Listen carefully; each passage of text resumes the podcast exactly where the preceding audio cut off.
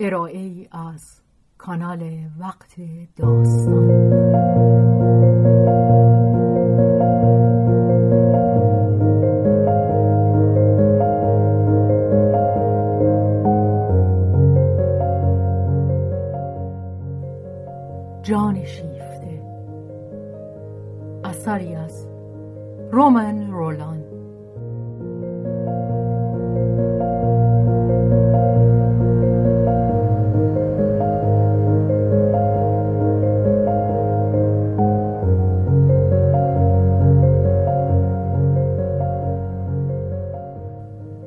ترجمه محمود اعتماد زاده. بهازین.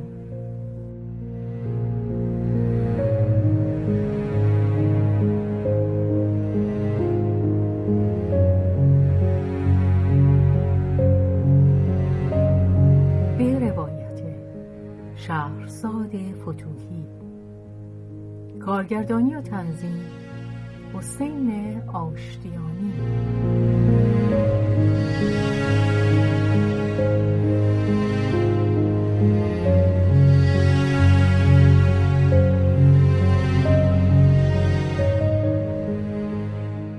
آنت و سلوی بخش اول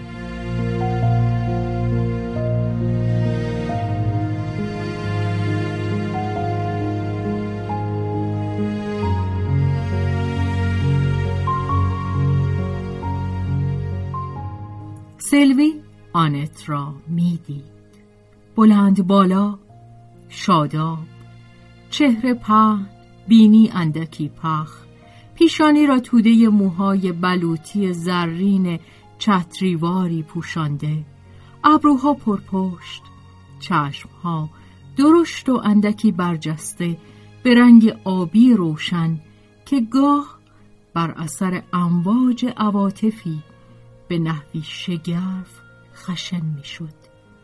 دهن بزرگ با کرک بوری در دو گوشه لبهای کلفت که معمولا بسته بود و پیش آمده.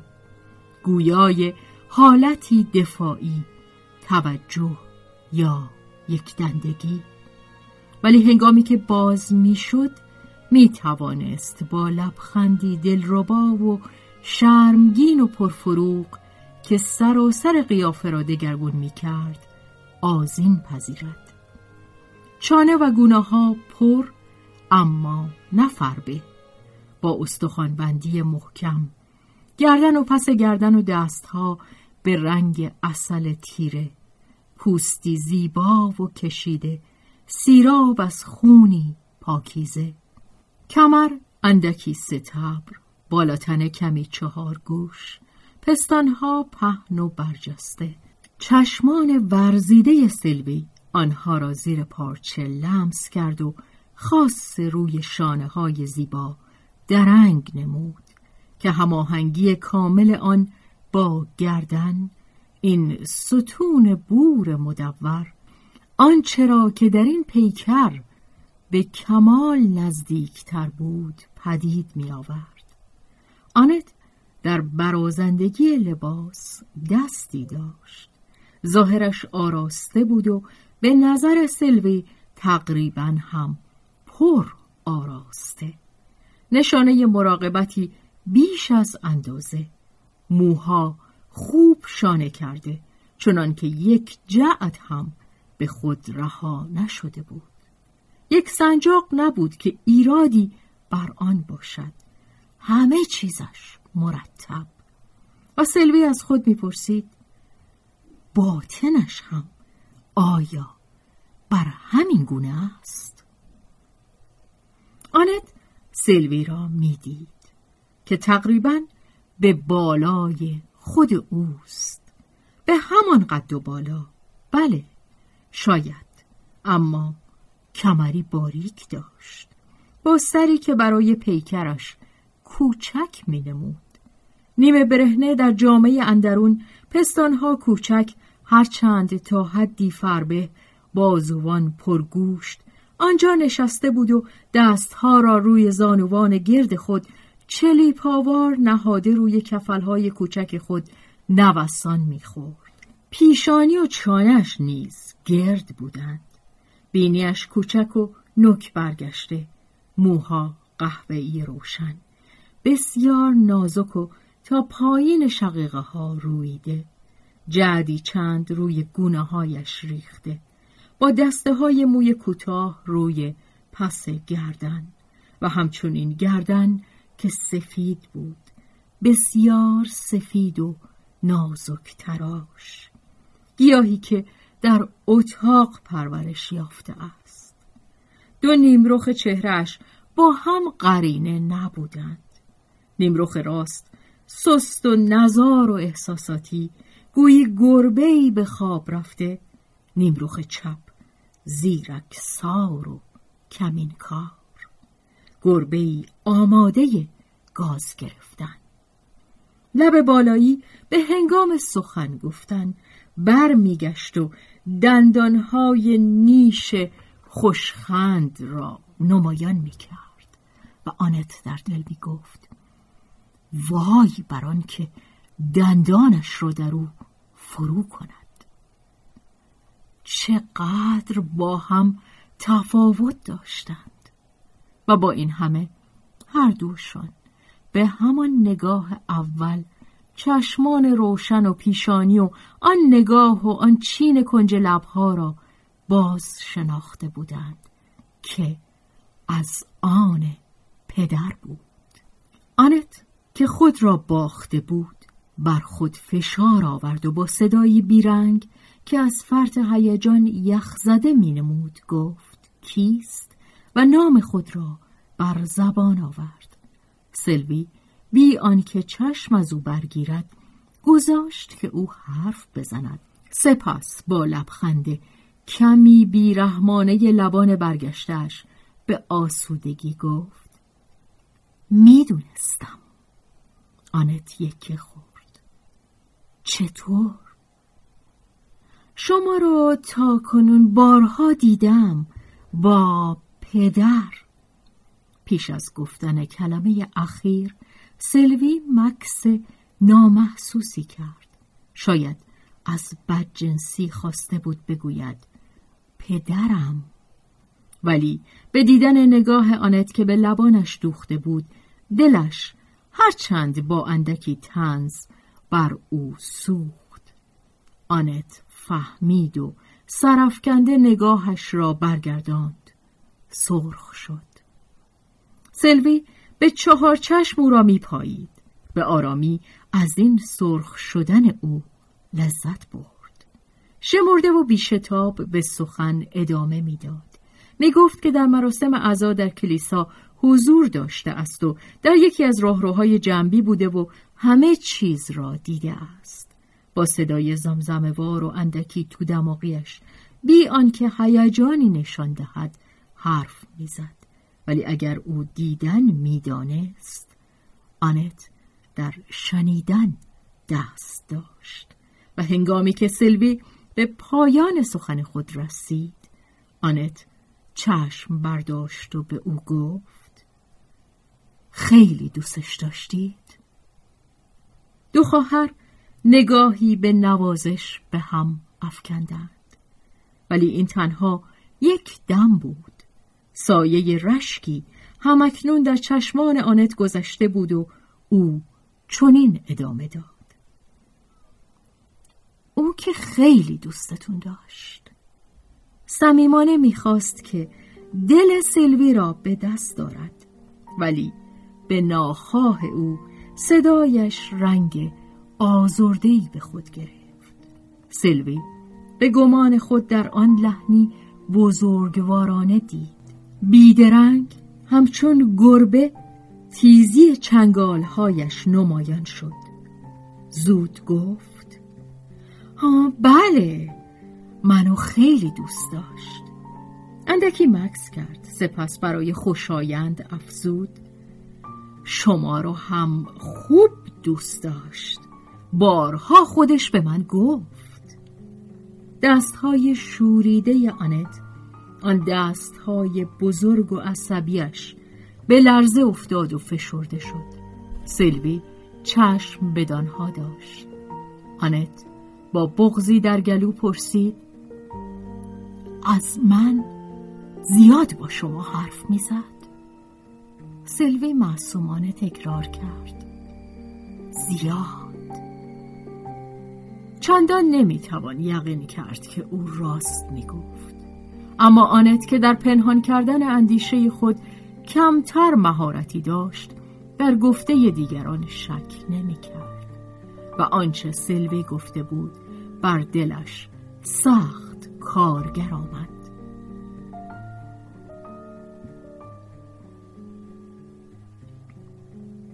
پس پدرش از او با سلوی حرف می‌زد. آن دو با هم از او حرف می‌زدند و او خود تا واپسین روز از همه چیز بیخبر بود.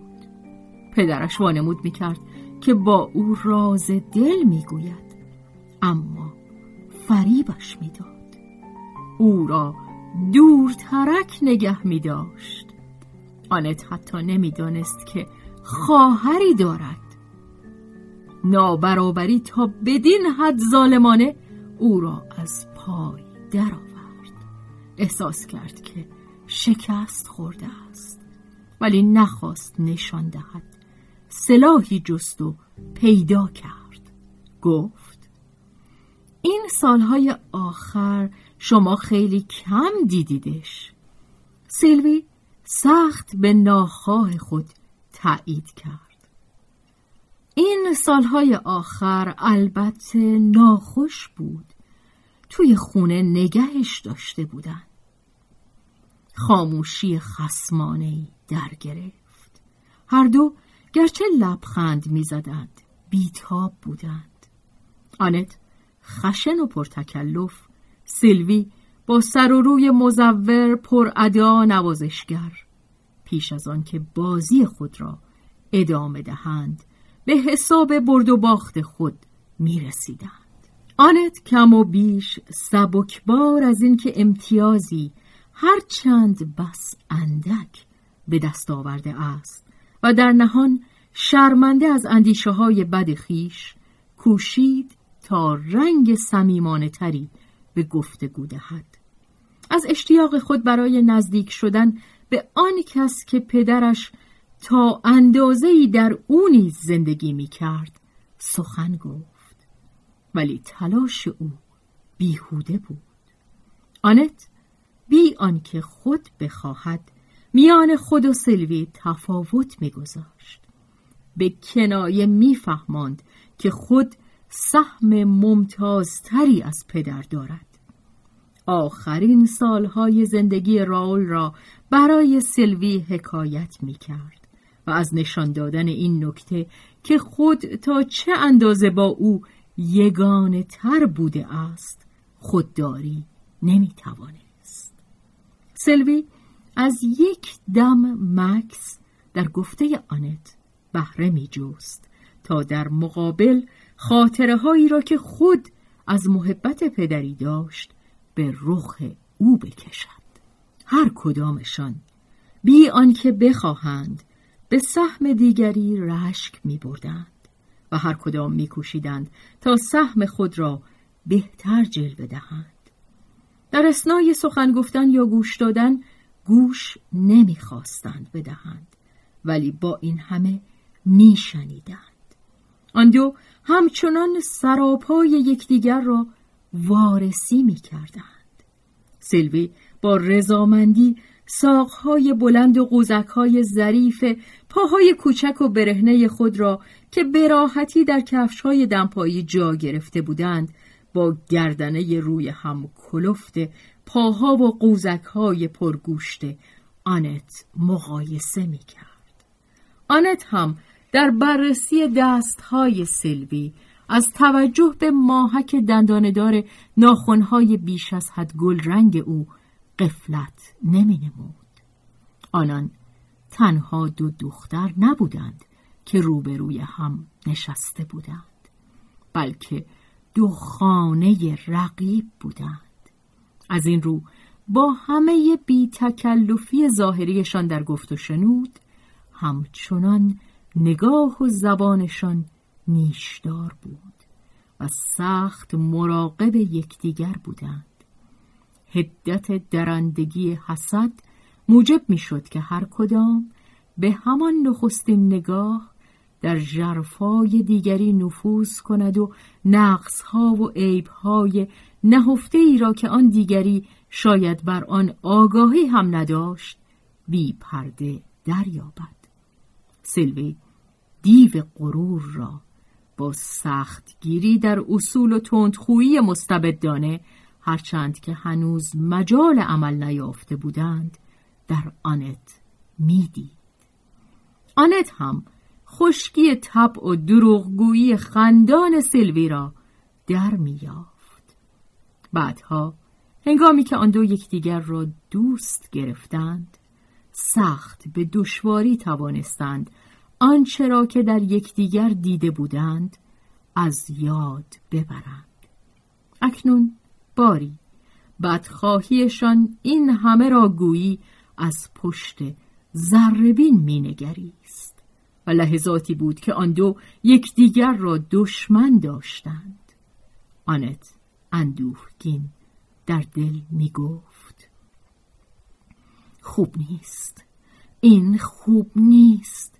سرمشق را من باید بدهم چشمانش گرد اتاق محقر می‌رفت و نگاهش روی پنجره ها و پرده های تور نخی و نیز در روشنایی محتاب بر بام و دودکش های خانه روبرو یا بر شاخه یاس در گلدان لب پریده درنگ می نمود. با سر و روی سرد خاصه از آن رو که درونش شولور بود دوستی و یاری خود را به سیلوی عرضه کرد.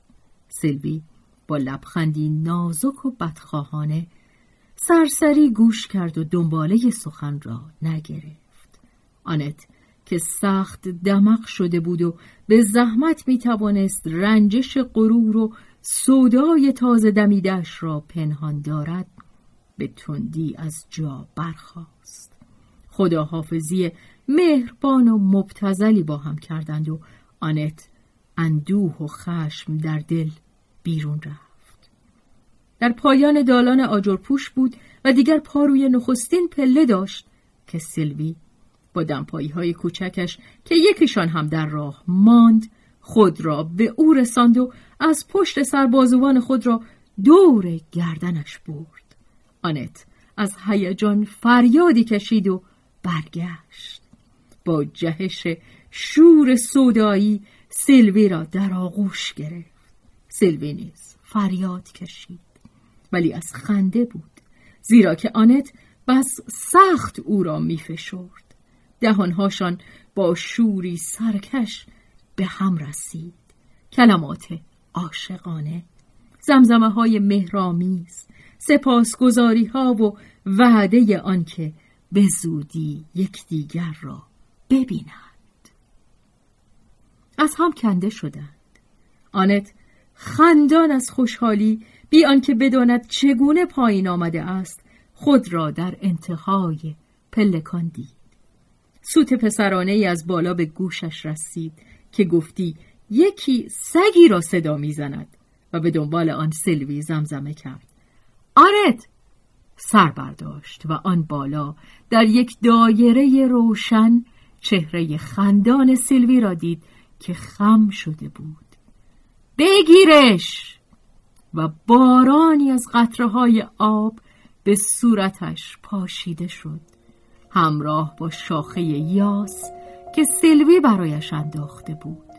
و او در همان حال با هر دو دست برای آنت بوسه میفرستاد. سلوی ناپدید شد.